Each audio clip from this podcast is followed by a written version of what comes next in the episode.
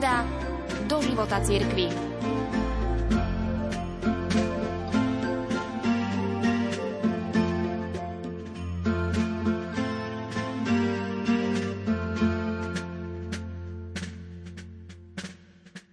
Písanie knihy je hrdlačina. Na začiatku, keď nám príde na myseľ námet diela, sa písanie javí ako nádherný a vzrušujúci projekt. To však netrvá príliš dlho a čoskoro sa začne namáhavá lopota. V priebehu písania nás občas nesie vlna inšpirácie. Keby sme čakali s písaním len na čas, keď nás kopne múza, knihu by sme asi nikdy nedokončili. Písanie knihy si vyžaduje každodennú vytrvalosť. Písanie knihy si vyžaduje vytrvalosť písať, keď sa nám chce, ale najmä, keď sa nám nechce. Modlitba sa písaniu knihy v mnohom podobá. Mnoho ľudí si nedokáže vytvoriť každodenný návyk na modlitbu, pretože k nej pristupujú s falošnými očakávaniami. Väčšina ľudí sa vedome či podvedome púšťa do modlitby s predpokladom, že ide o jednoduchú záležitosť. V skutočnosti je modlitba možno najťažšia vec, do akej sme sa kedy pustili. Z času na čas sme možno modlitbe uchvátení chvíľkovou inšpiráciou, ale modlitba je zväčša ťažká práca – ktorú síce stojí za to robiť, ale aj tak je to námaha. Veľkými športovcami sa nestaneme, ak budeme trénovať len tedy, keď budeme mať chuť. Slávni spisovatelia z nás nebudú, ak budeme písať iba v čase inšpirácie. A svetci sa nestali skvelými božími vyslancami na zemi vďaka tomu, že sa modlili len vtedy, keď mali chuť modliť sa. Vždy je potrebná každodenná vytrvalosť.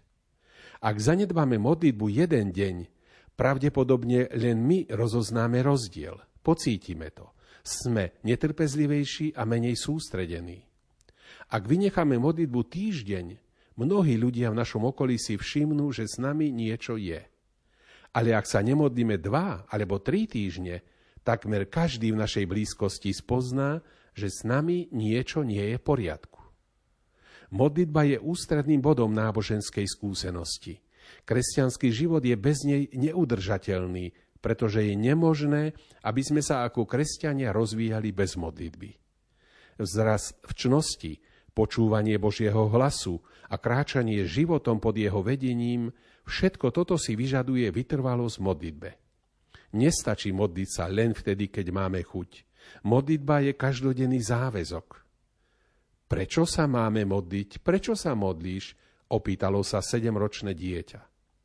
Správne odpovede na otázky o modlitbe poznám z katechizmu. Ten nám hovorí o cieľoch a formách modlitby, ktorými sú adorácia, prozba, orodovanie, vzdávanie vďaky a chvála. Na miesto odpovede položil opýtaný tú istú otázku dieťaťu. A prečo sa ty modlíš? Lebo Boh je môj kamarát a kamaráti chcú vedieť, čo robí ten druhý vyhrklo spontánne z dieťaťa. Terezia z Lizie, jedna z veľkých učiteľie kresťanskej modlitby, napísala Pre mňa je modlitba vzopetím srdca. Je pohľadom obráteným k nebu, výkrikom uznania a lásky, prijatím skúšky i radosti. Prečo sa modlíš? Niekedy sa modlím zo sebeckých dôvodov – Občas som v strese či zavalený povinnosťami a modlím sa v nádeji, že Boh mi upokojí srdce a myseľ. Zavše prosím za ľudí, ktorých sužuje prírodná katastrofa alebo vojna, za novomanželov, za chorých a osamelých. Inokedy od Boha nič nežiadam, len ďakujem za všetky dobrá, ľudí a príležitosti, ktorými naplňa môj život. Väčšinou ale sa modlím z praktických dôvodov. Prosím, aby som objavil zmysel toho, čo sa deje. Život je často zložitý a zmetočný, ale Boh vždy ponúka orientáciu v labyrinte sveta. Pánové cesty nemusia vždy byť ľahké. Modlievam sa aj preto, lebo chcem prežiť život hlboko a uvedomelo. Mám jasno v tom, že život je výnimočne cenný dar a chcem si ho naplno užiť. Ako stredoškolákovi sa mi do srdca vrili slova – Odišiel som bývať do lesov, pretože túžim žiť uvedomelo, ísť do hĺbky a vysať všetok špik zo života. Odmietam všetko, čo nie je život. Nechcem na konci života zistiť, že som vlastne nežil. Ja každý deň z toho istého dôvodu odchádzam do lesov modlitby. Tretí, praktický dôvod mojej modlitby je snaha vybudovať si obranu voči prevládajúcej kultúre, ktorá sa ma usiluje pohltiť. Žijeme v čase ohromného kultúrneho tlaku. Duch sveta je mocný a neúprosný. Tí, ktorí ho odmietnú a vyberú si Božieho ducha, sotva môžu čakať nejakú podporu svojho okolia.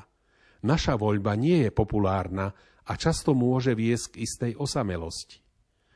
Osmóza je fyzikálny jav jednosmerného prenikania kvapalíny istej koncentrácie či typu molekúl do kvapalíny s inou koncentráciou, či typu molekúl cez polopriepustnú membránu.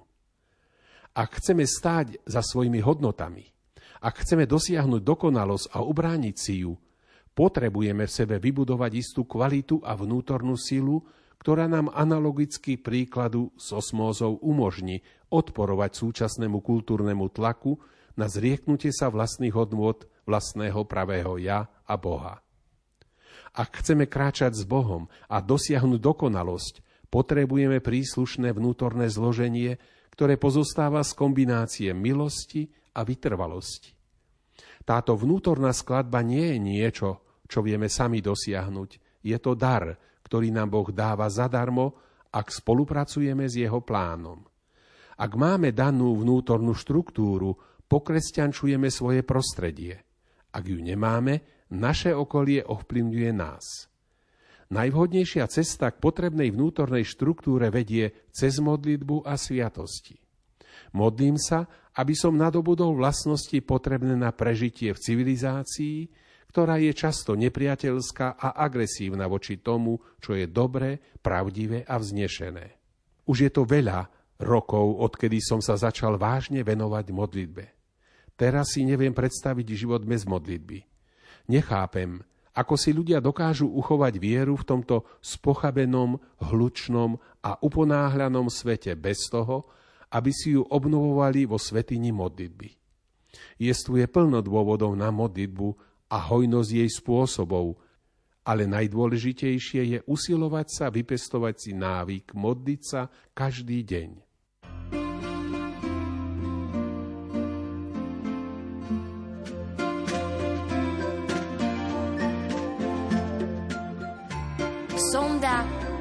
Života cirkvi.